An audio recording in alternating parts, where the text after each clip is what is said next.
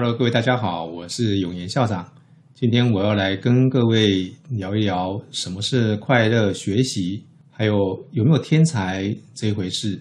那如果有天才，是怎么造就出来的呢？我一直认为，呃，近几年来出现的这个口号“快乐学习”是很容易误导大家的一个口号。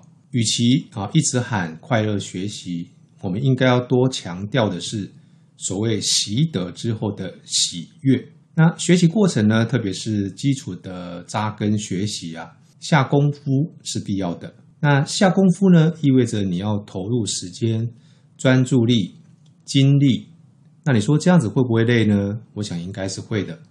但是如果我们投入的这个东西刚好是我感兴趣的、我喜欢的，那这个累只要不要超出你的负荷，那就不会算什么。甚至你在学习的过程里面有所顿悟，你还会感觉到很快乐。那这个缘故呢，是因为我们大脑它分泌了多巴胺的缘故。这也就是我们所说的学习之后所得到的快乐。但如果你学习的东西呢，是你不感兴趣的呢？啊，这种情况有没有可能发生？啊，事实上是有的啊。那特别是升上国中、高中之后，是校园常见的现象。啊，尤其是啊，这个东西你感到无趣，但是它又非得学不可。比方说啊，学测即使改为五选四，但是如果你想要进顶尖大学的话呢，基本上啊，那四个科目你大概都不能够放弃。比方说国英数社、国英数字，那重复的就有三科是国英数，而这其中呢啊，我在观察，常常有一两科是某些。同学的死穴，比方说他的数学就是他的死穴。那你说他放弃数学可不可以？呃，基本上呢，呃，放弃数学之后，就代表你放弃了许多的选择，啊，这是非常可惜的事情。那既然不能放弃啊，我认为那就试着去接受它。简单说就是直球对决啊。我建议你试着跟同学、跟老师来请教。啊，如何从基本题做起？你也不要想说啊，我要跟班上那个数学顶尖的学生一样的好哦，不要去想到一步登天。既然这个科目很重要，你没得回避，那就去拥抱它。哦，你越放弃它，就只会增加你更多的焦虑啊！也不要给你自己过多的压力跟期望哦，去做就对了。慢慢的，你会从心安、心踏实、心笃定。到新欢，逐渐恢复对这个科目的好感。事实上，我们从小到大，哈，说喜欢哪一个科目，讨厌哪一个科目，通常都跟你那一个科目的成就是正相关的。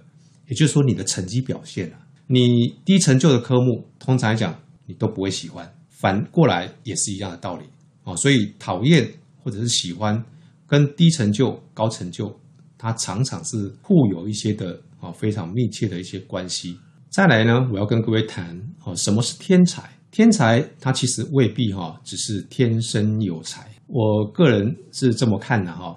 天才呢，他大概至少有几个因素，你要把它放进来讲。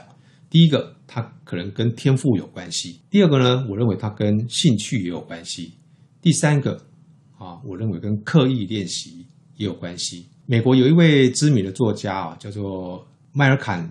格拉威尔他有写了一本书叫《艺术》，在这本书里面呢，他提到了一个定律，叫一万小时的定律。很多人把它误解了哈，认为说呃，这个一万个小时啊，就是傻傻的去训练一万个小时，你就能够出类拔萃啊，其实是不对的哈。一万小时呢，如果你是傻傻的去练，可能练到最后还是没有什么成效。真正的练习呢，是叫做刻意练习，透过有方法、有技巧的。一个练习，然后呢，你去砥砺你自己，不断的进步跟改善。所以呢，有人这么说啊，刻意练习呢，它并不是在发掘潜能，而是在打造潜能，让以前不可能的事情啊变得可能。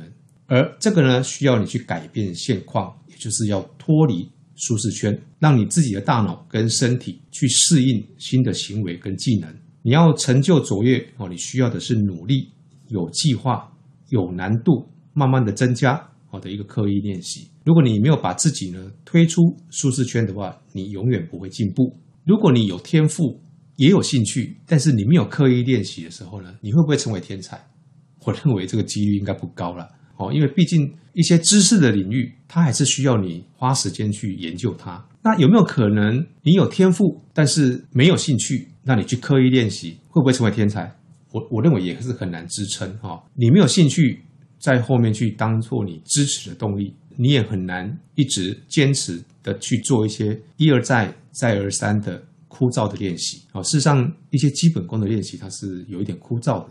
那你说有兴趣又有刻意练习，但是我天赋不高，有没有可能成为天才？这我就不敢保证了，因为天才的定义每一个人所讲的不一样。但是我认为你应该会比你原来的基础更进步，那应该是毋庸置疑的。光是天赋这件事情来说，它可能就有一般所谓的一般性的一些的，比如说像智商啊之类的，或者是有一些特殊的能力，比如说我们在多元智慧里面谈到。有的人的空间智慧很高，有的人的语言智慧很高啊，有的人的人际关系智慧很高，那这些都是属于他的天赋。所以每一个人的天赋是不太一样的。在网络上面有一个漫画梗，大家都看过，我非常的传神。他把猴子、企鹅、还有大象、金鱼、海豹、狗啊集合在一起，然后他说，为了公平起见呢，每一个人都要接受相同的测试，请爬上那一棵树。那这个对谁最有利？对猴子啊最有利了。大象有没有可能达成？大象就达不成了。但是这个游戏规则公不公平？我认为是不太公平的。大象它可能没有办法像猴子那么的会爬树，但是它也有很多事情是猴子做不到的。在教育里面，我们希望去追求一个境界，就叫适性扬才。这个是基于一个前提，就是每一个人都是独特的，不是只有动物这样子。事实上，就我们人类来说，他每一个人也是独特。就像我刚刚前面所讲的，有的人他可能数学不怎么样，但是他的语文很棒。他甚至他可能他学科都不怎么样，但他其他的领域可能比比其他人还更好。好，比如说像体育啦、音乐啦、啊艺术之类的，看你怎么样去抓到你自己的优势，然后去把它给做到极致。今天好跟各位谈所谓的快乐学习，还有天才它是如何造就而成的。最后我们谈到四性养才的理念，提供给各位做参考。